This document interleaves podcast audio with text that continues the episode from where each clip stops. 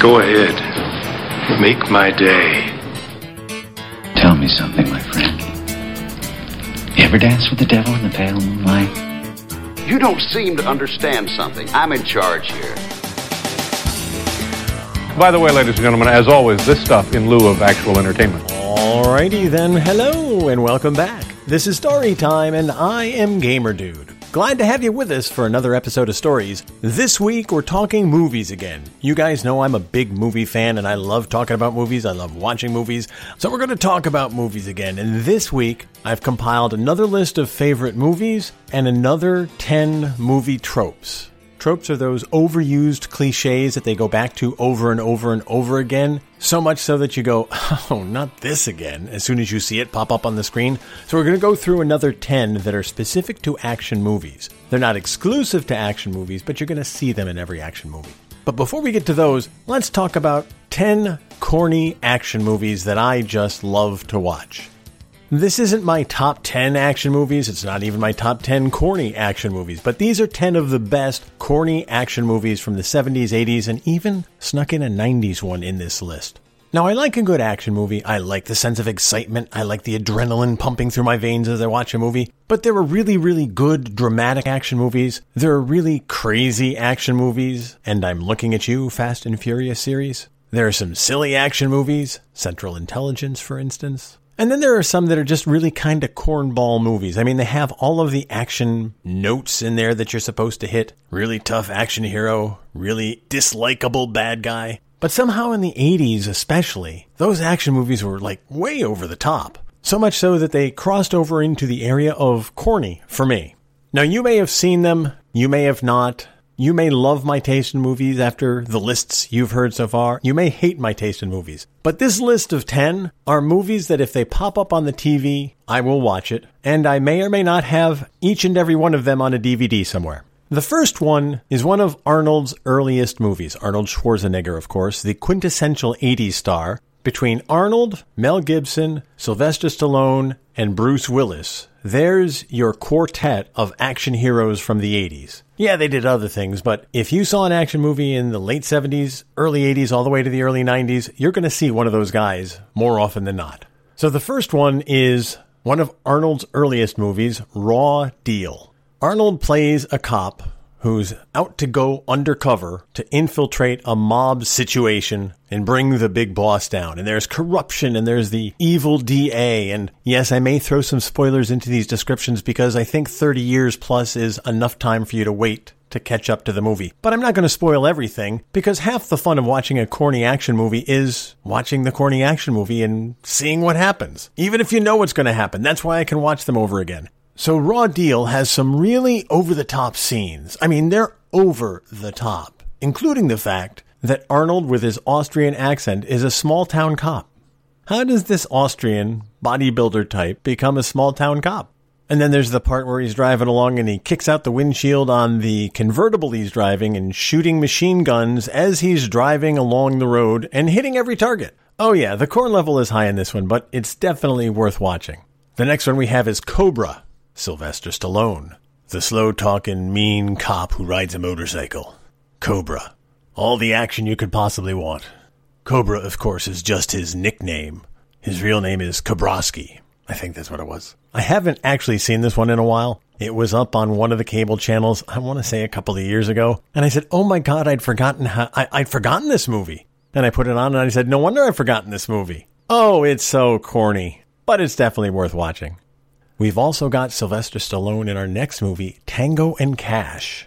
They're casting Sylvester Stallone against type in this one. He's the fashion plate detective with the high fashion sense, and Kurt Russell is his scruffy partner. Oh, this is so over the top corn. You have a couple of cops, spoiler alert, who are framed for something they didn't do, and they're in prison, and they have to get out to clear their names and there's a prison break scene, and there's the tracking down of who framed them and why all throughout the movie. Oh, it is gloriously corny.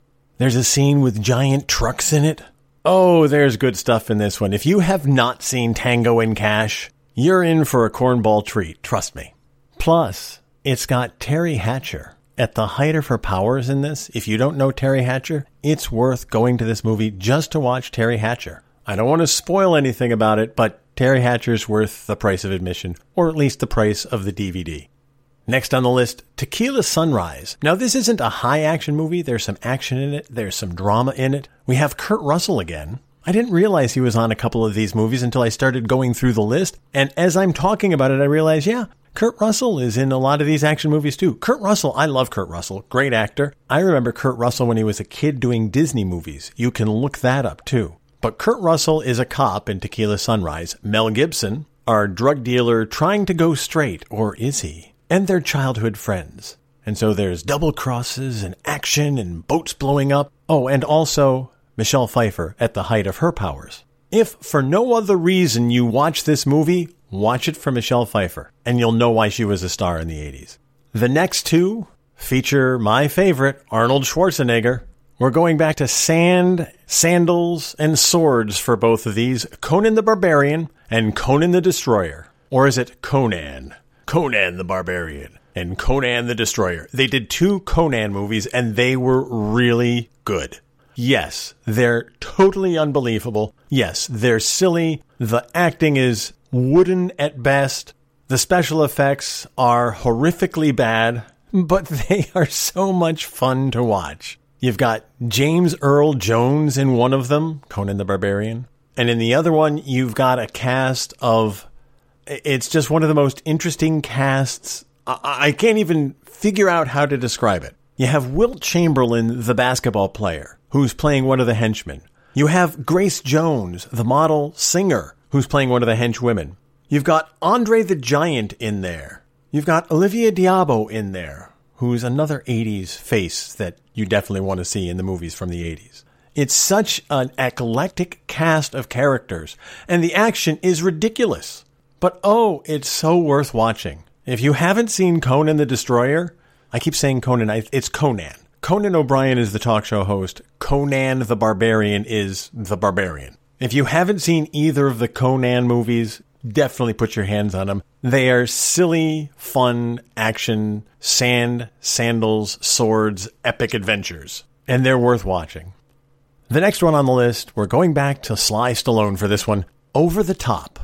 This one I've watched a couple of times, but not recently, because the most recent time that I tried to watch it, I said, wow, this is really corny, and it's really bad corn. But if you've never seen it, I think you have to watch it once just to say, oh, God, how did this movie get made?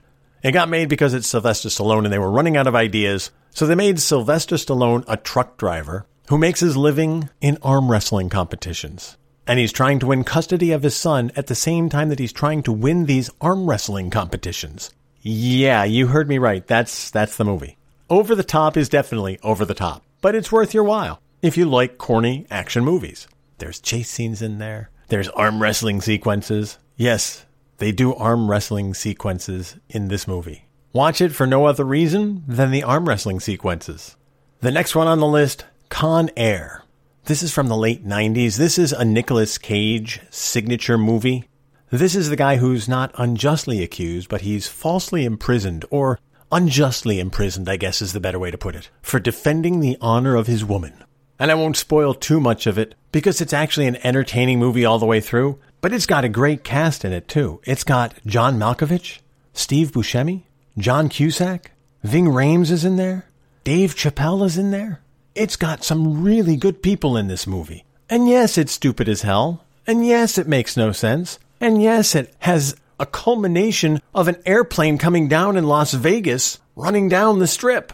It makes no sense. But oh, it's so much fun. And yeah, it's really corny. Corny moments, corny music, corny scenes. It's perfect. So yeah, if you haven't seen Con Air, go check out Con Air.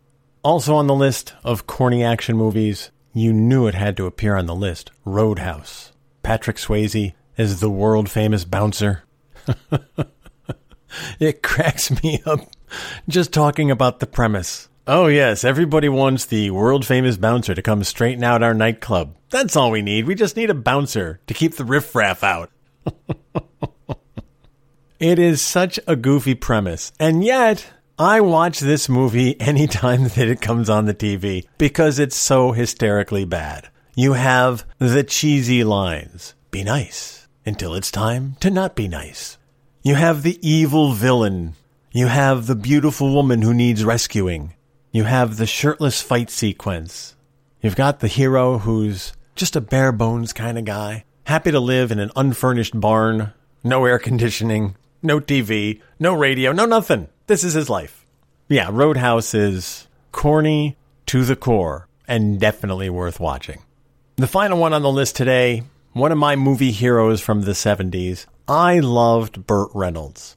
Burt Reynolds made some really great action movies, and I actually have another list of these movies that I'm going to do. He's on my list of underrated action movies several times because he was a really good actor. But he went corny on us when he made Smokey and the Bandit. Smokey and the Bandit is a great action movie. It is so corny and so stupid and makes no sense. It came out at the height of the CB radio craze. So it has citizens band radios. For those who don't know, long before there were cell phones, cars and trucks were equipped with citizens band radios. They were essentially the equivalent of shortwave radios in your car, and you could communicate with each other by radio. And you did. You'd send messages about speed traps up the road. You'd find out how weather and road conditions were down the road by talking to people on the CB radio. You had a range of about 40 miles on them, so you can get a, a sense of what's down the road a piece. And everybody had a handle. And Burt Reynolds' handle on Smokey and the Bandit was Bandit. Smokey, of course, is CB language for police officer because it comes from the Smokey the Bear hat a lot of state troopers wore. So that's why it's called Smokey and the Bandit. And it's a farcical comedy. Burt Reynolds is on this crazy bet to get beer from one spot to another across state lines. And Jackie Gleason, who is awesome as Sheriff Buford T. Justice, has some great moments in there. Sally Field, looking adorable throughout the movie and falling in love with Burt Reynolds during this movie. Definitely worth watching because she's in it. Jerry Reed is the plucky sidekick for Burt Reynolds' hero. And this is the movie where Burt Reynolds' career went from gritty action star to corny comedy action star. Because after this came Cannonball Run and a host of other movies that he did that were not nearly as good as his early stuff, but it kept his career going for a long time. But if you've never seen the original and unedited version of Smokey and the Bandit, it's definitely worth a watch. You can't watch it when they play it on network TV or any of the cable channels. You can't watch it on TNT or TBS. First of all, the commercials interrupt the flow. But secondly, they have censored it so heavily because Jackie Gleason was so foul mouthed through the movie. It makes no sense, some of the stuff that they've dubbed in for the lines that he was saying in the movie. So you have to watch the original uncut version of Smokey and the Bandit to appreciate it. Don't watch Smokey 2, don't watch Smokey 3, they're not worth your while. This is one of those movies they should have just said one is enough, but they didn't. But the first one, the original, one of the best corny action movies they ever made. Now, talking about the corny action movies made me think about the corny action movie tropes. And they may not be in all of the movies, but they're in enough of them so that we look at them and we go, oh yeah, they're doing that again. And I only have 10. Believe me, there's more than 10. These are not even the top 10. These are just the 10 that I came up with. At least for this episode. I'm sure we'll have more for the next one. So first up, we all know the action movie is over when they give us the closing freeze frame.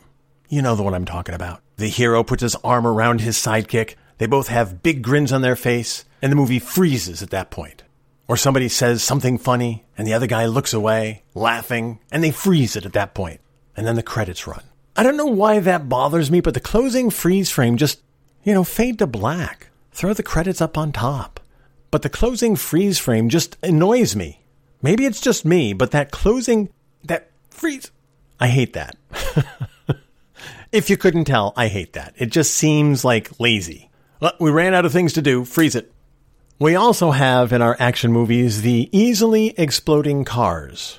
There are some cars in action movies that if you look at them the wrong way, they blow up. If cars blew up as easily as some of the cars in action movies, insurance rates would certainly be a lot higher.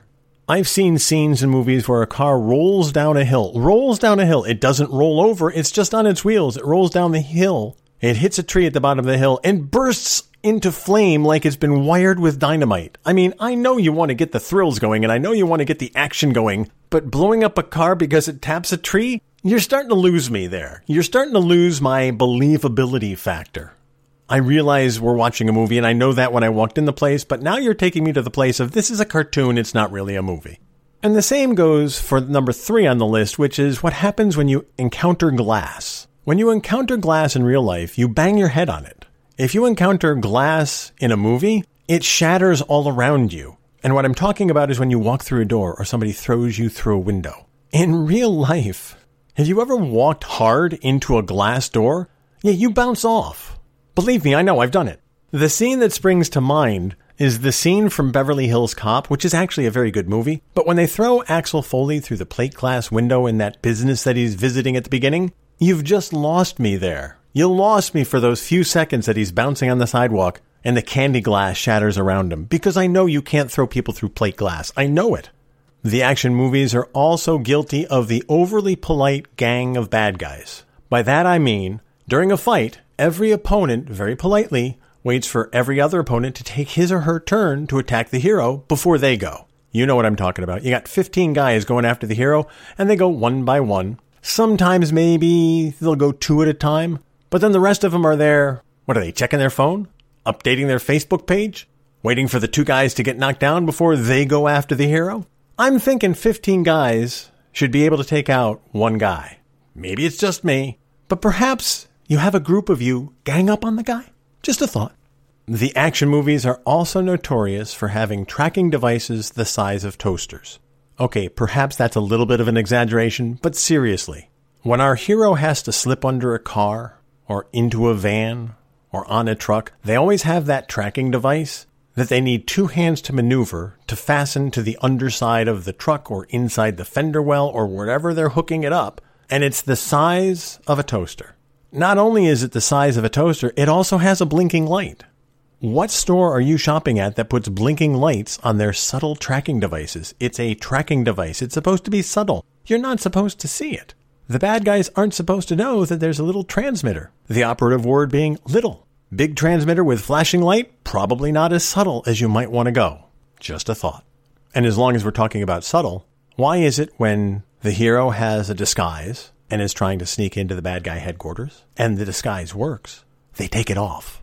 What sense does that make? Yeah, I know we're at a movie and we want to see Tom Cruise do his Mission Impossible thing or whatever it is, but when you take the disguise off, aren't you defeating the purpose of the disguise? See, the disguise got you into the bad guy place. I'm thinking if you leave it on, you'll be able to do more of that hero stuff you're there to do. When you take the disguise off and throw it away, you kind of give up the point of the disguise, right?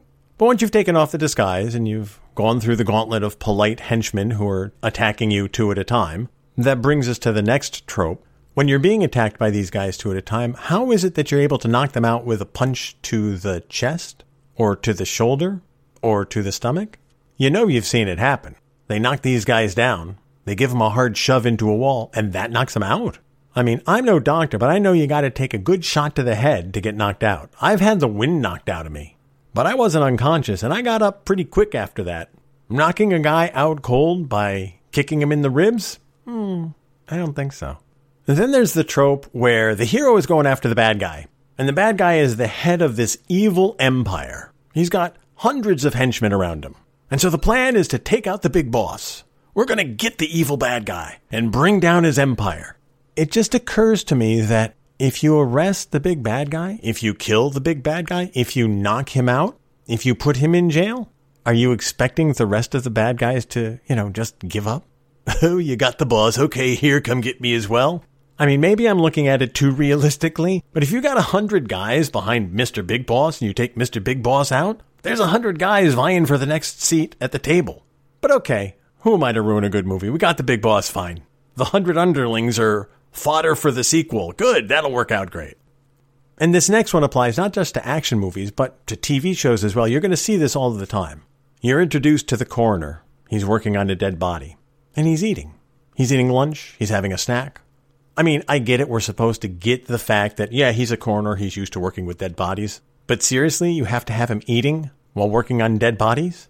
I mean, I get it, but that would be like showing us the concert violinist having some potato chips between songs. It just doesn't make sense.